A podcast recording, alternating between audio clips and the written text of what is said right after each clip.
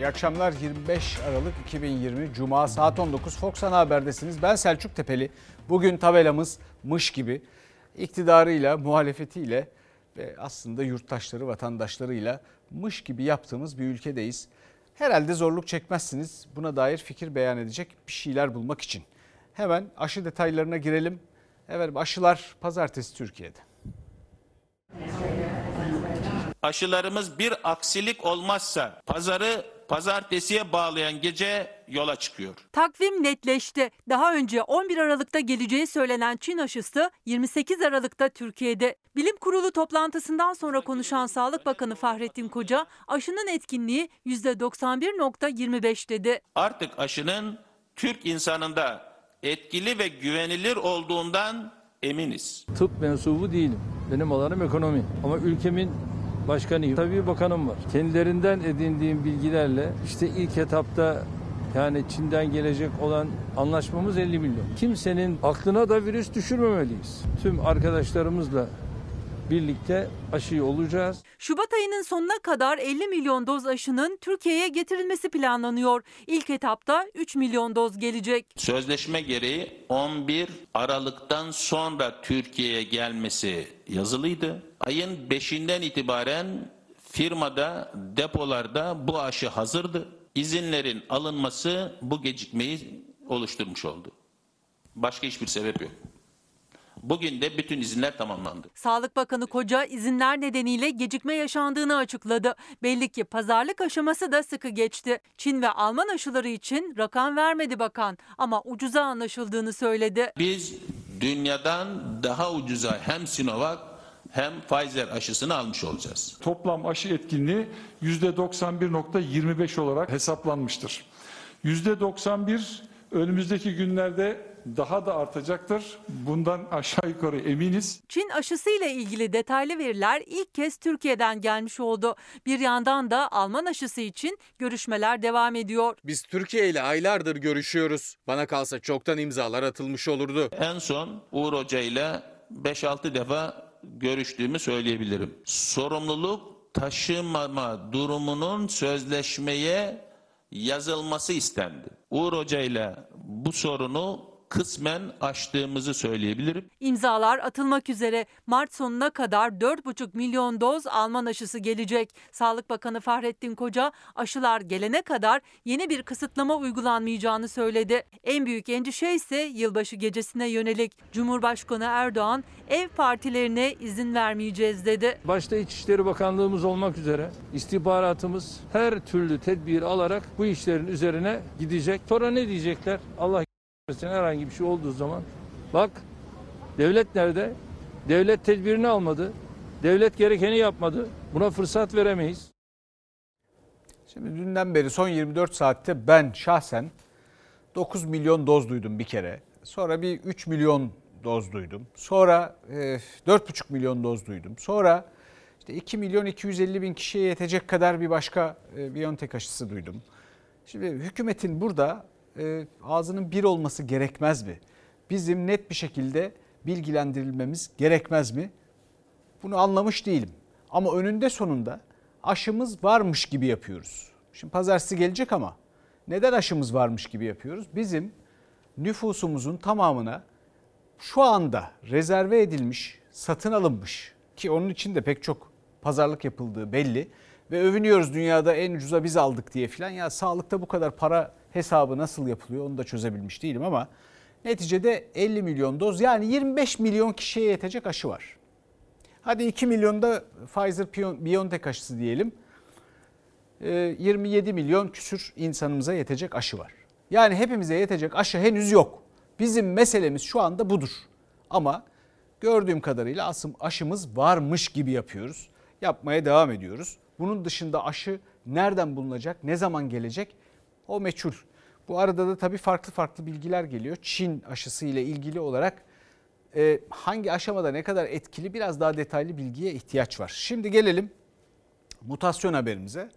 Bu mutasyon haberimizdeki bilgiler de ilginç. O mutasyon bizde yok dedi Sağlık Bakanı. Hangi mutasyon? Bu İngiltere'dekinden bahsediyor ama onun dışında bir takım mutasyonlar oldu dedi. Haberi izleyelim. O mutasyonlar niye haber verilmedi? Onu da konuşuruz.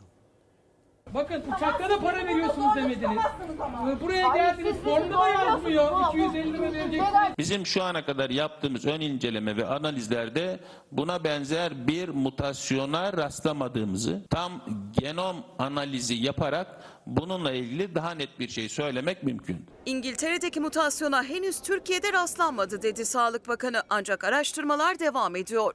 O yüzden de tedbir elden bırakılmıyor. Mutasyon tespit edildiği anda İngiltere'den uçuşlar durdurulmuştu. Özel izinle uçuşlar yeniden başladı ama yolcuların Türkiye'ye vardıkları an test yaptırmaları gerekiyor. Havalimanında bunun ücreti ise 250 lira.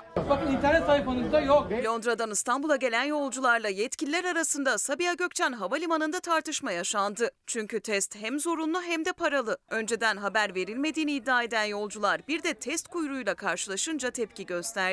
Adam vefat etti. Sabah cenazemiz var 8.30'da. Sen evladı gibi sordurmuyorsun ki. Bu ücretsiz yapılmalı çünkü toplum sağlığı söz konusu. Yapılan test miktarının, test sayısının çok büyük önemi var. Yaygın test diye bir, e, söylüyoruz. Ancak yaygın testi e, bu şekilde kullanmak doğru değil. İnsanlar oradan uçağa binerken indiğinizde test yapılacaksınız diye bir bildirimde de bulunulmamış anladığım kadarıyla. İstanbul Tabip Odası Genel Sekreteri Profesör Doktor Osman Küçük Osmanoğlu ne kadar test yapılırsa o kadar iyi diyor. Özellikle de yurt dışından gelenlere. Ancak hem testlerin ücretsiz olması hem de ülke ayrımı yapılmaksızın Türkiye'ye gelen her yolcuya uygulanması gerekiyor uzmanlara göre. İngiltere'den gelen yolcularsa yaşanan gerginliğin ardından testlerini yaptırıp 7 günlük karantinaya girdi. İngiltere'dekiyle aynı olmasa da Sağlık Bakanı da Türkiye'de de mutasyonlar yaşandığını, bulaştırıcılığın arttığını hatırlattı. Temmuz, Ağustos hatta Eylül ayından itibaren dünyada yer yer mutasyonların olduğunu, Türkiye'de de benzeri mutasyonların varlığını, daha çok bulaştırıcılığı üzerinde bir etkisinin olduğunu daha önce de söylemiştim. Şimdi daha önce de söylemiştiniz Sayın Bakan ama pek kimsenin haberi yok gibi. Demek ki bilgilendirilmiş gibi e, yapılmışız. Yani e, bu e, virüste bir mutasyon İngiltere'de duyuruldu. Bütün dünya birbirine girdi. Herkes onu tartışıyor şimdi. Yeni virüsten bahsediyor. Onunla ilgili bilgi edinmeye çalışıyoruz. Meğer Türkiye'de de dünyada da varmış da Türkiye'de de varmış ama işte gereken bilgi de verilmiş ama acaba neymiş acaba o? Ne etkisi varmış bilmiyoruz. Şimdi konu şimdi açıldı. Şimdi öğreniyoruz. Bu arada da e, Sayın e, Bakan Koca bir tweet paylaştı. Bu yeni bir tweet. E, son dakikalarda paylaşılmış bir şey. İstanbul'la ilgili diyor ki e, Sayın Koca il sağlık yöneticilerimiz ve başhekimlerimizle haftalık değerlendirmemizi yaptık. Son hafta içinde İstanbul'da vaka sayısında önemli oranda düşüş kaydedildi. Polikliniklerde %50'ye varan azalma oldu. Bu durum hastane yatışlarına %35, yoğun bakımlara %30 olarak yansıdı diyor. Şimdi günlerdir haberlerini yapıyoruz. Ee, Bir adaletsizlik var diye anlatmaya çalışıyoruz. Biliyorsunuz ortaokul, lise öğrencileri sınava girecekti. Sınavlar nihayet e, ortaokul öğrencileri için iptal edildi. Lise öğrencileri için de ertelendi. Yürütmüş olduğumuz e, sınavlar iptal edilsin kampanyasının e, kamuoyu tarafından çok ciddi şekilde desteklenmesi sonucu e, Milli Eğitim Bakanlığı'nda da karşılık buldu. Bundan dolayı e, çok sevindiğimizi ifade etmek isterim. Veliler, öğrenciler, eğitimciler günlerdir seslerini duyurmaya çalışıyordu. 4 Ocak'tan itibaren ortaokul ve lise öğrencileri okullarda yüz yüze sınava girecekti. Artan tepkilerin ardından Milli Eğitim Bakanı Ziya Selçuk sosyal medya hesabından yüz yüze sınavların ertelendiğini duyurdu. Bilim Kurulu'nun tavsiyeleri ve Sağlık Bakanlığımızın değerlendirmeleri doğrultusunda yüz yüze sınav konusunu yeniden ele aldık. Virüsün bulaştırıcılığının da arttığı bu dönemde bir araya gelmeleri olabildiğince azaltmak gerekiyor. Zaten bilim kurulu üyeleri de Sağlık Bakanı da sık sık kalabalıkların bir araya gelmemesi yönünde uyarılarını yineliyordu. Yüz yüze sınav kararı kısa bir süre önce alınmıştı. Kısa sürede de iptal oldu. Milli Eğitim Bakanlığı neden bu kararı aldı? Bir hafta sonra neden değiştirdi? Bu tartışılacak bir şey. Sağlık Bakanlığı ile Milli Eğitim Bakanlığı arasındaki koordinasyonda da bir sorun olduğunu ortaya çıkarıyor. Aldığımız kararla ilkokul ve ortaokul öğrencilerimiz karne notlarını bu dönem ders etkinliklerine katılım puanı üzerinden alacak. Lise öğrencilerimizin birinci dönem notlarını ise ikinci dönem yapacağımız yüz yüze sınavlarla belirleyeceğiz. Üniversite yolundaki lise öğrencilerinin başarı puanlarını yani geleceklerini etkileyecek o notlar ikinci dönem belirlenecek. Ortaokul öğrencileri ise uzaktan eğitime katılımlarıyla değerlendirilecek. Eğitim sene göre eşitsizlik bir kez daha kendini gösterecek. Özellikle de lise sınavına girmeye hazırlanan ortaokul son sınıf öğrencileri için. 6 milyona yakın öğrencimizin Milletin Bakanlığı'nın bir açıklamasından öğrendiğimiz kadarıyla evlerinde internet bağlantısı yok, tablet yok, bilgisayar yok. Eğitim Sen Başkanı Necla Kurul'a göre uzaktan eğitime erişemeyen 6 milyona yakın öğrenci var. Milli Eğitim Bakanlığı ise yazılı açıklama yaptı. Salgının başından bu yana 266.500 tablet bilgisayarın öğrencilere ulaştığını duyurdu. Eğitim Sen'e göre eşitliğin sağlanabilmesi için daha gidilecek uzun bir yol var. Milli Eğitim Bakanlığı'na bir ek bütçe talebinde bulunmalı Milli Eğitim Bakanlığı ve öğrencilerimizin bu eksiklerini bir an evvel e, sağlamalı. İlgili bakanlıklar ve iktidar şu anda Türkiye'de eğitim sürüyormuş gibi yapıyor. O yüzden de bunu kanıtlamak için bir takım sınavların yapılıp o kağıtların bir yerlere konması gerekiyor. Bunu uzaktan yapmak altyapı hazır olmadığı için mümkün olmuyor elbette. Dolayısıyla yüz yüze yapmaya e, karar veriyorlar. Ama olamayacağı anlaşılınca bir tepkiyle karşılaşılınca da dün Sağlık Bakanlığı'nın bilim kuruluyla yapılan toplantı sonrası sorulara cevap vermemesine rağmen e, bu konuda gece besbelli bir karar alınıyor. Dün biz haberi de yaptıktan sonra ve sabah bu e, karar paylaşılıyor kamuoyuyla. Durum bu. Fakat öyle acayip bir e, eğitim sistemi içindeyiz ki yani şimdi bakın herkesi ilgilendiren, herkesin çocukların kaderini ilgilendiren sınavlar yaklaşıyor. Bu sınavların isimlerini şimdi bizi seyredenler e, lütfen yanındakine bir baksın, sorsun. Bu soruyu cevaplayabilecek olan, sınavlara girecek olanlar dışında belki onlar bile bilmiyordur. E, cevaplayabilecek olan varsa samimiyetle söylesin. Yoksa da samimiyetle itiraf etsin. Öyle sınavlar var ve son 20 yılda o kadar çok isimleri değişti ki kimsenin aklı zaten almıyor. Efendim TEOK, LGS, AYT, TGT, TGT, YKS, YGS yani 20'ye yakın 20'ye yakın hepsini yazamadık burası almadı. Sınav ismi var bunların hepsi birbirinin yerine geldi yerine geçti. Kafa bulaşık teli gibi. Nasıl bir eğitim sistemi? İşin daha tuhaf tarafı Şimdi bir rakam söyleyeceğim size ne olur bunu bir kenara not edin. Çünkü ilerleyen dakikalarda başka rakamlar eklenecek ve sonunda bununla ilgili bir değerlendirme yapacağız. Bir neticeye varacağız hep beraber birlikte. 7 milyon ilk kez oy kullanacak seçmen var önümüzdeki seçimlerde. 2023 yılındaki seçimlerde şu anda öyle görünüyor ya. Bu çocuklar bu çocukların bir bölümü şimdi bu dertlerle tasalarla uğraşan çocukların bir bölümü oy kullanacak. 7 milyon civarında. Bunu bir kenara not edin ne olur. Gelelim vazife malüllüğü meselesine. Bu biliyorsunuz sözlü olarak telaffuz edildi. E, sağlık çalışanlarının, doktorların kayıpları var. Bu salgınla mücadele ederken e, hayati tehlike içindeler ve hepimizden daha fazla bu riski taşıyorlar. Ama onların kayıpları e, vazife malulü sayılmıyor. Bununla ilgili sözlü sözler verildi, ifadeler kullanıldı. Ama iş uygulamaya gelince önlerine bir prosedür çıkarıldı.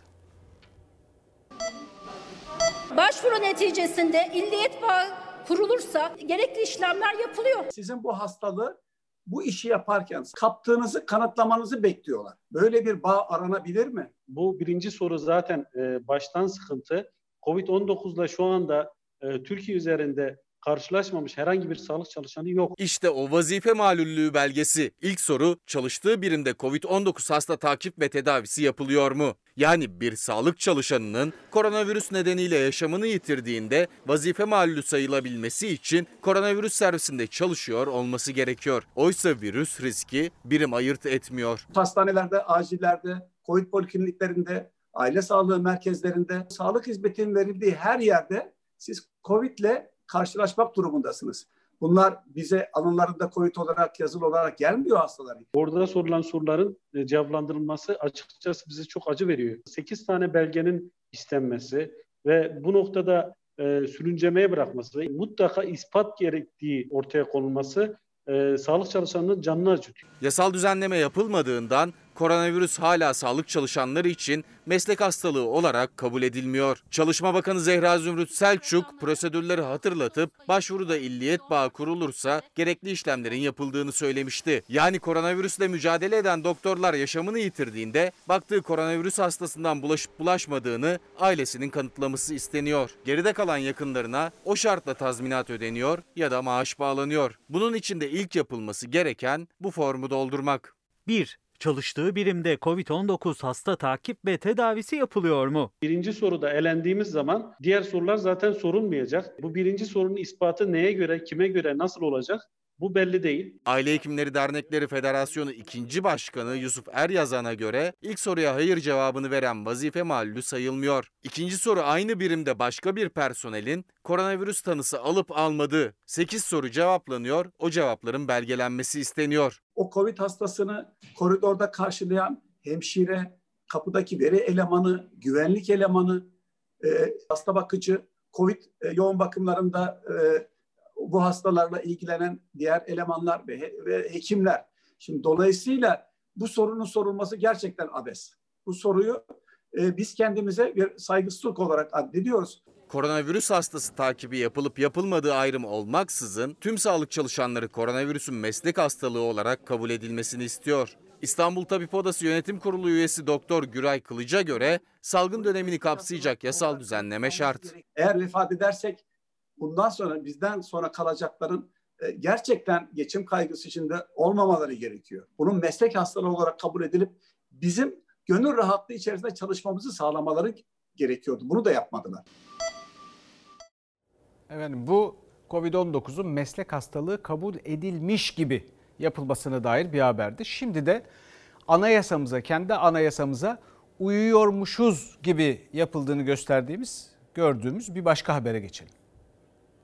İfade hürriyeti konusunda Avrupa İnsan Hakları Mahkemesi'nin Türkiye ile ilgili verdiği ihlal sayısı tam 356. Dünya birincisiyiz. İkinci sırada Rusya var ve sayı 72. Avrupa İnsan Hakları Mahkemesi bizim mahkemelerimizin yerine geçecek şekilde karar veremez. Daha önce 3 defa ayrı ayrı Avrupa İnsan Hakları Mahkemesi'ne başvuran sarayın kibirlisi Avrupa İnsan Hakları Mahkemesi'nin kararlarını tanımadığını söyleyebiliyor. Bu anayasayı rafa kaldırmaktır. Siyaset Avrupa İnsan Hakları Mahkemesi'nin Demirtaş hakkında verdiği tahliye kararı ve Cumhurbaşkanı Erdoğan'ın çıkışını tartışırken o karara uyulmazsa ne olur sorusunun cevabını ise eski ahim yargıcı Rıza Türmen verdi. Türkiye'nin başkanlık sırası geldiği sırada başkanlık yaptırılmaz. Türkiye'nin e, oy hakkı elinden alır ve Türkiye'nin üyeliği askıya alınır. Ahim Büyük Daire, HDP'nin eski eş genel başkanı Demirtaş'ın tutukluluğunun siyasi olduğuna hükmedip serbest kalmalı kararı verdi. Muhalefet ahim kararına uyulmalı derken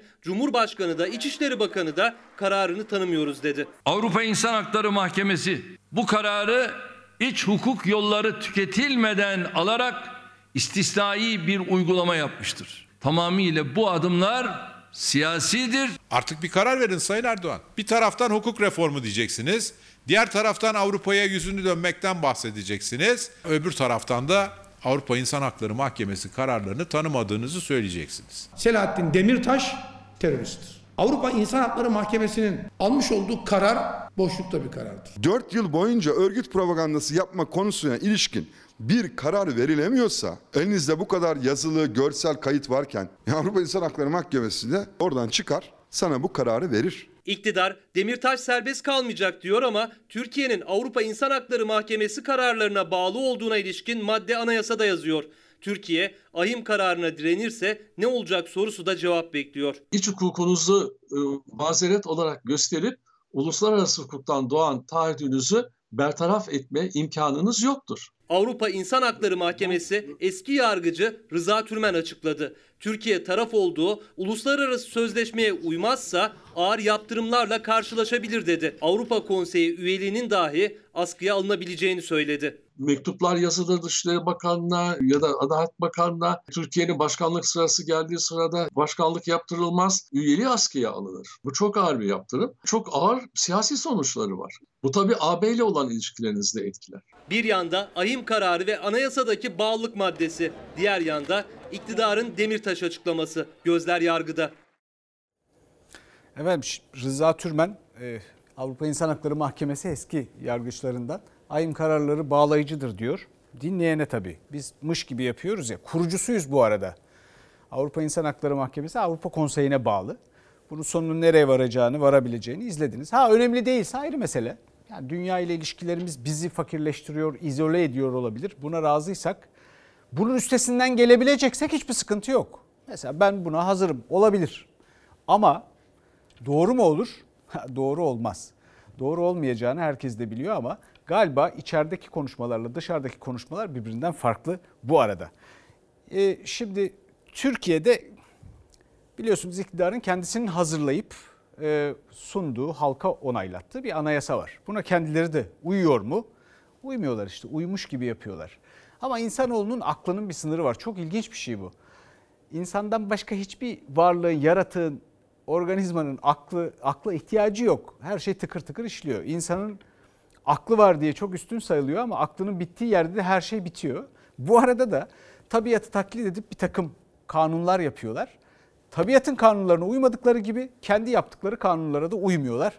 Bunu söyleyen de bu arada Montesquieu bütün bu sistemlerin temelindeki fikirlerin sahibi insanlardan bir tanesi. Şimdi geçelim e, ittifaktan bir habere, Cumhur İttifakı'ndan. E, biliyorsunuz dün bir haberimiz vardı. Bir kitap e, koleksiyonu, müzesi e, Milliyetçi Hareket Partisi'nin genel merkezinde sergileniyordu. E, bu arada Genel Başkan Sayın Devlet Bahçeli'nin de çok ilginç bir ifadesi var yaptığı konuşmada dün. Orada diyor ki 2023 seçimleri için ittifak değil iktidar. Kendileri için söylediği şey bu. İlginç.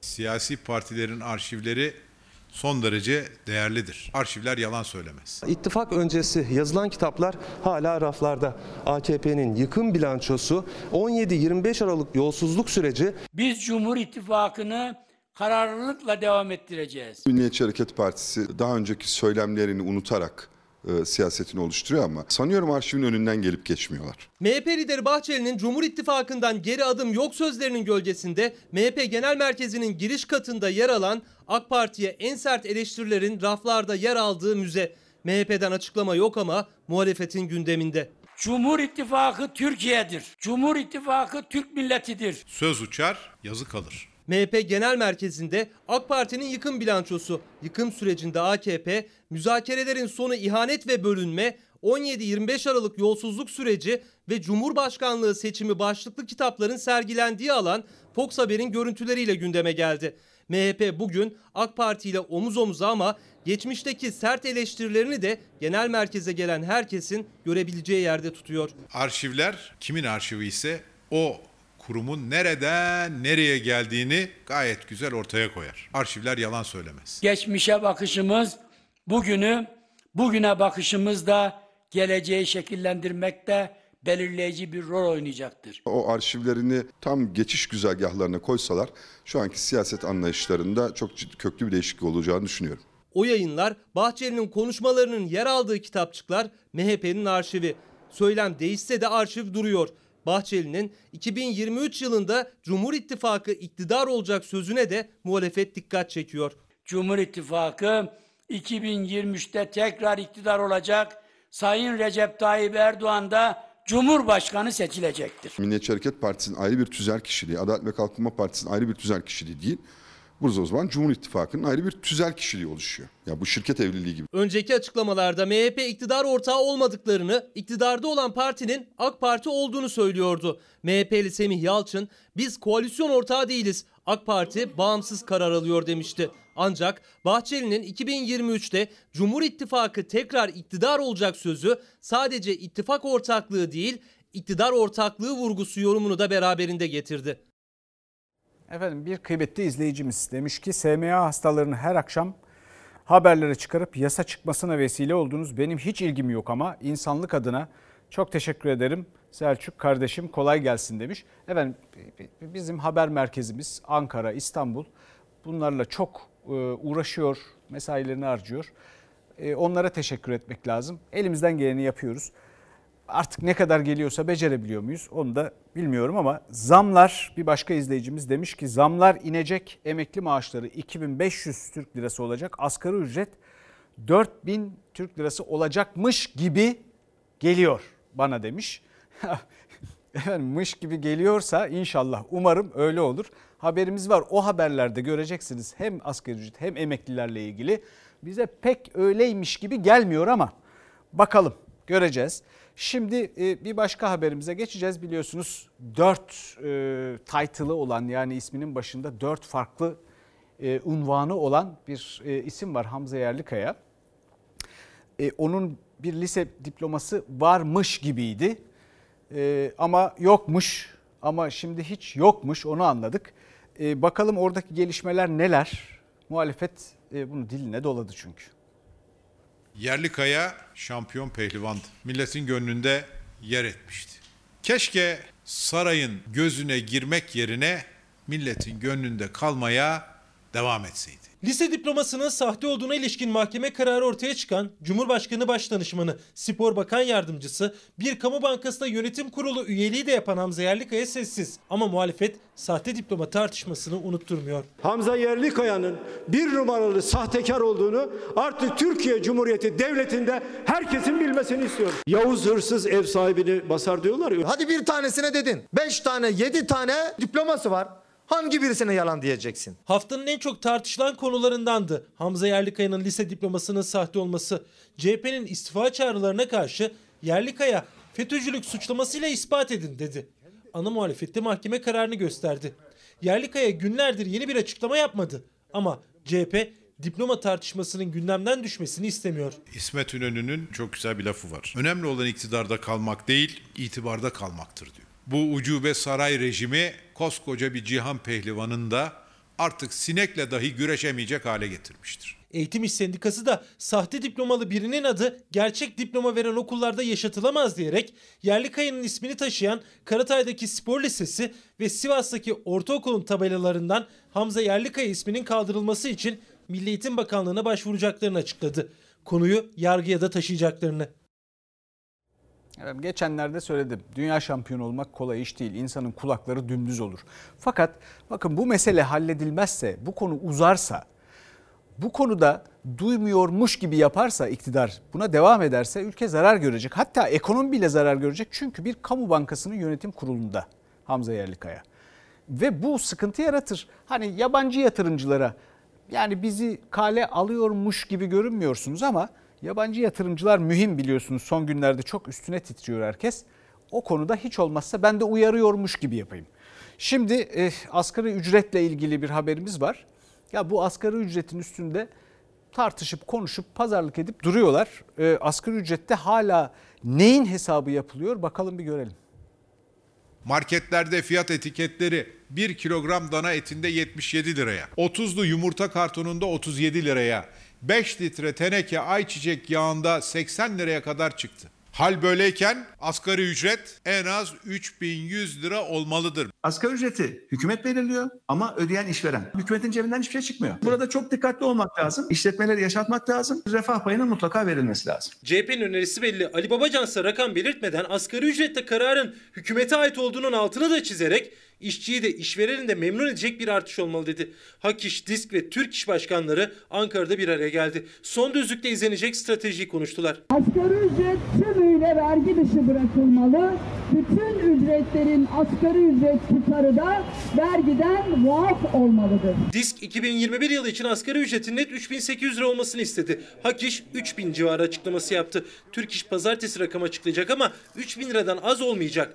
Aynı gün 3 konfederasyonun 81 ildeki tüm temsilciliklerinden iktidara ortak metinle asgari ücret çağrısı yapılacak. Taraflı Cumhurbaşkanı görevi başladığından bu yana en şiddetli faiz artışı şu son 3 ay içerisinde yapıldı. Hani bu faiz lobisi vardı. Faiz artışının tamamı Cumhurbaşkanı'nın bilgisi ve izni dahilinde yapılan faiz artırımı. AK Parti hükümetleri döneminde ekonominin yıllarca dümeninde oturan Deva Partisi Genel Başkanı Ali Babacan, Olay TV'de Murat Yetkin'e konuştu. Cumhurbaşkanı Erdoğan'ı Merkez Bankası'nın son bir aydaki 6,75 puanlık faiz artışıyla eleştirdi. Muhalefet Erdoğan'a faiz sebep enflasyon sonuç sözlerini hatırlatıyor. Faiz sebeptir. Enflasyon neticedir. Ucube saray rejimi sebep, yüksek faiz sonuçtur. Benim alanım ekonomi. Benim alanım ekonomi diyen sarayın kibirlisi bu konuda dilini yutmuş vaziyette. Faizle ilgili ağzından tek söz çıkmaz oldu. Zaten ekonomi Şey durmuş durumda. Duran bir ekonomiye bir de faiz artmasının etkilerini düşünebiliyor musunuz? Kredi faizleri şu anda yıllık %20'nin çok üzerinde. %20'nin üzerinde faiz alıp da hangi esnaf işini nasıl çevirecek? Hangi yatırımcı nasıl bir yatırım yapacak? Bu kadar işsizlik var. Eline geçirdiği her fırsatı yabancı yatırımcıyı ürkütmek, Türk ekonomisini kötülemek için kullanan bu zihniyeti milletimizin takdirine bırakıyoruz. İngiltere'de, Almanya'da, Japonya'da 2 yıllık devlet tahvilinin faizi negatif. Kendi ülkelerinden faizsiz borcu alıyorlar. Bu parayı olağanüstü faizle bize borç veriyorlar. Ekonomi tartışması Merkez Bankası'nın ikinci faiz artırımı üzerinden sürüyor. Cumhurbaşkanı Erdoğan ise faiz artırımı ile ilgili tartışmaya girmiyor. Efendim şimdi e, 10 milyon kadar Türkiye'de 100 aşağı 100 yukarı asgari ücretli var. Hatırlıyor musunuz 7 milyon öğrenci ilk defa oy kullanacak bu çocuklar demiştik. Şimdi buna 10 milyonda ne olur e, ekleyin e, ve dolayısıyla e, bundan sonrasıyla ilgili yeni bir rakam daha ekleyene kadar o da bir yerde dursun mümkünse. Şimdi gelelim e, bir faiz kıskacı durumumuz var. O faiz kıskacı durumunun yani yeni ekonomik reformlarla beraber vatandaşa nasıl yansıyacağını. Biz hem yüksek kurla karşı karşıya kaldık hem yüksek faizle karşı karşıya kaldık. İşin kötü tarafı hem de yüksek enflasyonla karşı karşıya kaldık. Merkez Bankası'nın faiz oranı üzdü bizi, enerjimiz düştü. E, hesap yapmaktan yorulduk artık. Borcumuzun 2'ye, 3'e hatta 5'e katlanması demek. Borcu borcukla kapatmaya çalışırken şimdi bir de bu üstüne geldi. Artık şaşkınız. Merkez Bankası faiz artırarak kurdaki yükselişi frenleme hamlesi yaptı ama faiz artışı demek vatandaşın, esnafın kredi kartı ve kredi faizlerinin de artması anlamına geliyor. Yani borcu borçla kapatan değil parasının hesabını, borcunun hesabını bile yapamıyor artık. Haziranda 100 bin lira kredi çekseydiniz 24 ay vadeli ona 15 bin lira faiz ödeyecektiniz. Bugün o 100 bin lira krediyi çekerseniz ödeyeceğiniz faiz 126 bin 600 lira. Yani 12 bin liraya yakın daha yüksek. Çevremizdeki herkes borçlu. Yani borcu olmayan bir adam yok. Kredi kartı, vergi borcu, kira borcu. Elemanla borcu olan patronlar var ya. Faiz artması demek sürekli zarar etmesi demek. Faiz artırımı kararı sonrası döviz kurları karşısına değer kazandı. Türk lirası doların fiyatı düştü. Altın fiyatlarında az da olsa bir gevşeme yaşandı. Ama madalyonun diğer yüzünde durum çok farklı. Haziran ayında konut kredileri 0.99, Aralık'ta 1.70. Şimdi son faiz arttırımıyla beraber 1.75. Araç kredileri 0.89'dan 1.48'e. Bu son faiz arttırımıyla beraber 1.55 civarı olacak. Tüketici kredisi 0.98'miş Haziran'da. 1.52'ye çıkmış aralığa geldiğimiz. Bu son faiz arttırımından sonra 1,57 olacak. Ekonomist Oğuz Demir'e göre faiz artırımı hamlesi yeni yatırımcının önünü tamamen kapattığı gibi mevcutta olanların da borcunu kat be kat arttıracak vatandaşın da. Konutta 100 bin lira çektiniz. 1427 lira öderken Haziran'da bugün 1960 liraya çıkmış aylık taksidi. Otomobilde 100 bin lira 24 ay vadeli de 6060 lira ödeyecektiniz. Bugün 6450 lira. İhtiyaçta 4750 iken bugün 5275. Gelir gideri karşılamıyor. Üstün üstün borç yapıyor ve millet mecburen bankadaki faize gidip saldırıyor ve onu da ödeyemiyor. Ve herkes yavaş yavaş batıyor. Öyle bir borç sarmalındaki esnaf ve vatandaş gelir gideri karşılamayınca ya kredi kartına yüklendi ya da onu ödemek için çarkları döndürmek için kredilere. İşte o oranlar yeni faiz artırımı ile birlikte yine arttı, borç yükü ağırlaştı. Efendim galiba yeni ekonomi programıyla, yeni ekonomi modeliyle e, şu anda hesap şöyle. Merkez Bankası bağımsızmış gibi yapacağız. Bu arada elbette bir takım zorunluluklar vardı. Birikmiş hatalardan dolayı birikmiş maliyetler vardı. Onun için faiz yükseltilecek. Ama aynı zamanda sıkı para politikası uygulanacak. Yani kemer sıkılacak. Bunun da kabahati bir günah keçisi olarak Merkez Bankası hani zaten bağımsız ya ona e, yıkılacak bir şekilde. Bu arada da bütün bu sergilenen e, tabloyla beraber, bu davranışlarla beraber bir yabancı yatırımcı akını beklenecek. Ülkeye para yağacağı öngörülüyor zannediyorum. Peki ya gelmezse? Peki onlar da ya buna ikna olmazlarsa? Bir izleyicimiz demiş ki biz de inanmış gibi yapıyoruz. Ee, bilemiyorum ne olacak bakacağız göreceğiz. O zaman muhtemelen kısa vadeli biraz ötelemiş olacağız sıkıntıyı. Ee, bu arada da vergileri işte ödeyeceğiz. Çünkü özellikle maaşlılar vergilerini daha maaşlarını almadan vermiş oluyorlar. dolaylı maaşlar da sokakta alışverişinizde yaşarken yaptığınız her şeyde üzerine biniyor.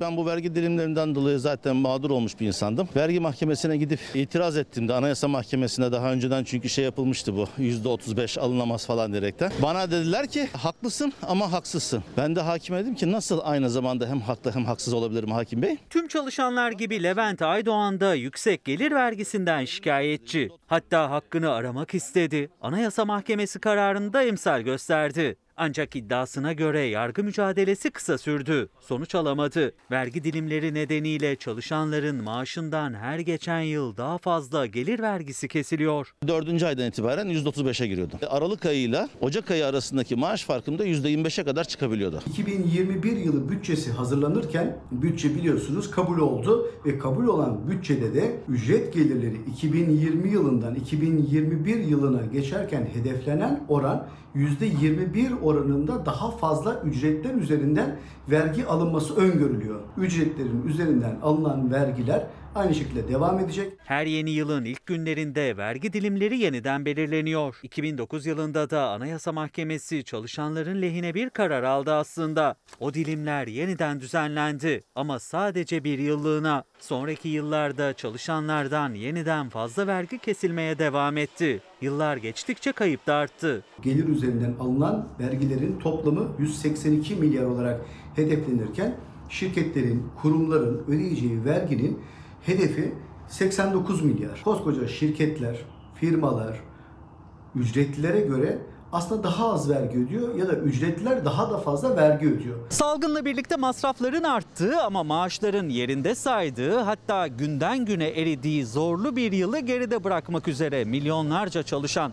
Onlar maaşlarından kesilen verginin hafifletilmesini bekliyor ama birçoğunun umudu yok. Esas böyle alınmaması gereken kişilerden daha fazla vergi alındığı için vergide bir adaletsizlik var. 3000 lira maaşla çalışan bir kişi bir yılda 7461 lira gelir vergisi, 382.32 lirada damga vergisi. Yani toplamda 7844 lira vergi ödüyor. Yani daha maaşı eline geçmeden vergisi kesiliyor bordrolu çalışanın. Yılın başından sonuna maaşı eriyor. İlk ay eline 5000 lira geçen birisi 3 ay sadece 5000 lirasını alabiliyor.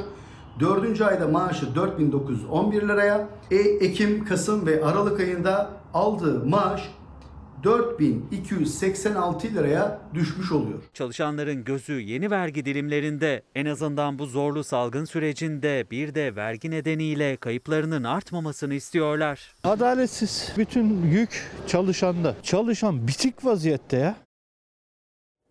Çalışanlara brüt maaşını verin. Sonra onlar da beyan etsinler ve vergiyi sonradan kendileri ödesinler, göndersinler. Tavsiyem budur. Herkes her şey konusunda mış gibi yapmaktan kurtulabilir belki bir süre sonra. Bir izleyicimiz demiş ki pek çok haber yapıyorsunuz ama bu arada e, insan istihdam eden şu anda icralık halde olan çekleri yazılan bir de çeklerinden dolayı hapis yatacak olan ve gerçekten vergisini öze, ö, ödeyen esnaf var.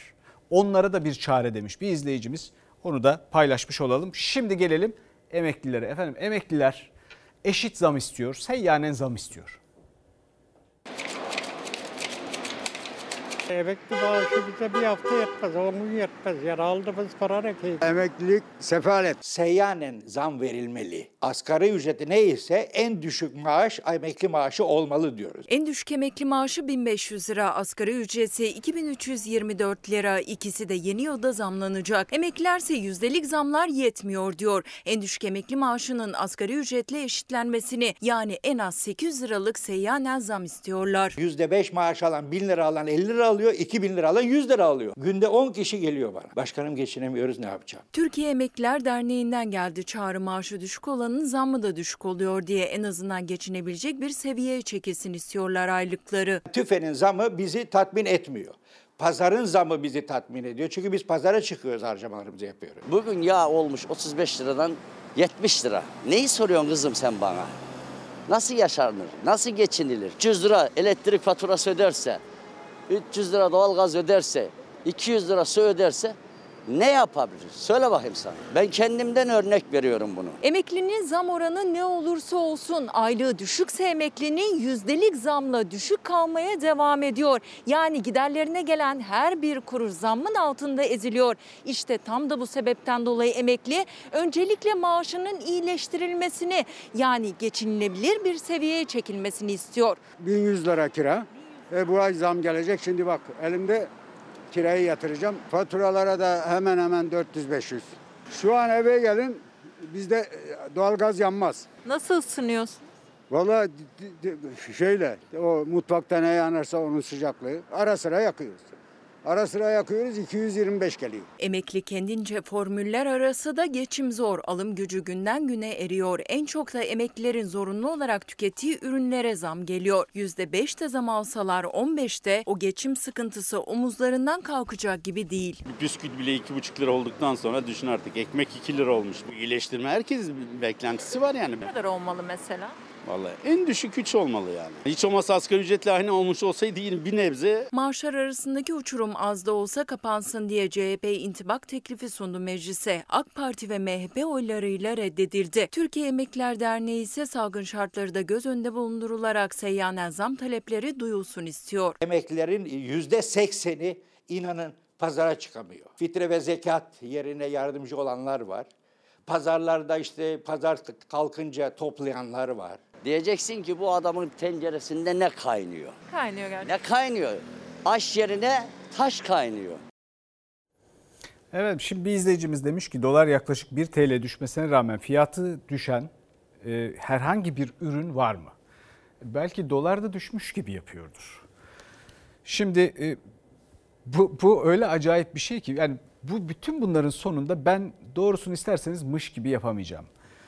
Bir defa Türkiye'de öyle bir tuhaf model, siyaset modeli var gibi geliyor ki bana. Bu her güne sıfırdan başlamak gibi bir şey. Yani bir önceki günü yaptıklarınızı hatırlamıyorsunuz. Mesela işte bu e, biliyorsunuz malul olduğunu kanıtlamasını istiyorlar ya. Oysa o insanları bir gün önce valilik emriyle ya da neyse işte öğretmeni, sağlık çalışan, dişçiyi mesela, diş hekimini başka bir serviste çalıştırıyorlar. Sonra kanıtla diyorlar. Niye? E onu kendilerinin çalıştığını hatırlat, hatırlamıyorlar gibi çalıştırdıklarını. Hatırlamıyor gibi davranıyorlar. Yahut bunun gibi başka pek çok e, gelişme, olay, karar var. Şimdi buna geçici hafıza kaybı sistemi diyebilir miyiz bilmiyorum. Yani belki. Belki dünyada ben bunun bir eşine rastlamadım. Belki de orantısız tutarsızlık modeli diyebiliriz. Çünkü artık takip edemiyorsunuz. Yani anlayamayacak haldesiniz. Öyle bir acayip durum. Bu bir yandan muhalefet açısından filan da böyle. Yani onlar da iktidar iktidarmış gibi yapıyor, muhalefet de muhalefetmiş gibi yapıyor.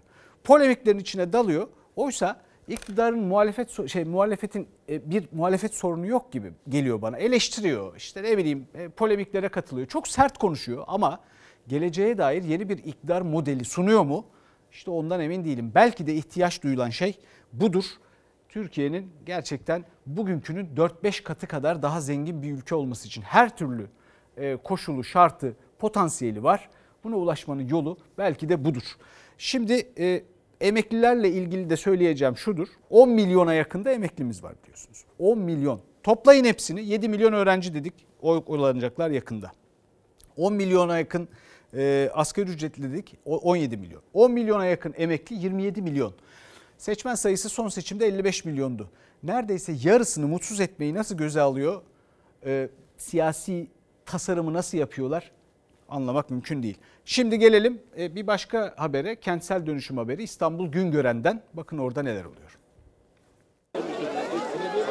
Binalar kimi 35 yıllık, e, kimi 49 yıllık. Tozkaparan halkı yeni evlerde oturmayı tabii ki istiyor. Sonuçta binalarımızın kolonlarında elimiz girecek kadar çatlak var. Fakat bize hiçbir şekilde bir sözleşme örneği kesinlikle gösterilmiyor. Yarım asırlık binalarda yüzlerce aile deprem riskiyle karşı karşıya incelemeler yapıldı, kentsel dönüşüm kararı alındı. Ancak ne kira yardımının belgesi var ne de evlerine hangi şartlarda döneceklerine dair sözleşme. Site sakinlerine bir ay müddet tanındı. Yoksa kış günü evlerinin elektrik ve doğalgazı kesilecek. Çıkın. Nereye çıkacağız? Kira yardımı nasıl olacak? Bakanlık bildirecek. Bakana soruyoruz, belediye bildirecek. Belediyeye soruyoruz, bakanlıktan yazı gelecek. Bu Nisan ayından beri böyle devam ediyor. İstanbul Güngören'de toz koparan mahallesindeki sitede yaşayanlar aylardır diken üstünde. Risk tespitinden bu yana yol haritası için güvensiz evlerde oturmaya devam ediyorlar. Güngören Belediyesi binaların kapısına yazı astı. Bir ay içinde tahliye istedi. Ancak salgında yeni ev bulmak da zor o eve kira ödemekte. Kira yardımı yapılacağı söylendi ama yazılı bir güvence verilmedi. Kira vaat ediyorlar ama lafta yani herhangi bir sözleşmeyle gelmedikleri için vereceğiz ama sen bir çık binanı yıkalım. Biz ondan sonra yıkım tarihinden itibaren sana kira bedeli vermeye başlayacağız. Ama ne sürede, inşaat ne zaman başlayacak, senin tapun ne oldu? Bu konuda hiçbir bilgi yok. Toz koparanın %70'i emekli kesimdir. Şu anda İstanbul ortalaması 2000-2500 lira gibi bir kiraysa başını sokacağın ev bu %70 kesim bu kirayı veremez. Site sakinleri evlerinin yenilenmesini istiyor ancak söz değil sözleşme talep ediyorlar. Nereye gideceğiz bu kışın ortasında? Ne yapacaksınız peki? Ne yapacağız gelsinler üstümüze yıksınlar ablacığım çıkmayacağız. Bize o sözleşmeyi getirene kadar biz çıkmıyoruz. Efendim şimdi bir aramız var. Efendim yarın öbür gün çocuklarımız derlerse ki şöyle bir soru sorarlarsa böyle bir sorun vardı ve bununla ilgili bir şey yapmadın mı? Buna verecek bir cevabımız var mı? Buna verecek bir cevabımız olmalı. Şimdi mış gibi yapmamalıyız. Şimdi bunları düşünmeli ve elimizden geliyor, ne geliyorsa onu yapmalıyız. Bunun için uğraşıyorum ben de ve e, tarımla ilgili başladığımız, çıktığımız bir yol vardı. Şimdi 15 maddede bir öneride bulunacaktık. Onun üçüncü maddesi hemen yarın yapılması gerekenler arasında. E, onu da söyleyelim bu akşam. Şu KDV'leri sebzede, meyvede bir akılda kalıcı, uygulanabilir ve üretici dostu bir hale getirmek zorundayız. Yüzde bir mi, yüzde sekiz mi, yüzde on sekiz mi hangisi öyle hangisi değil.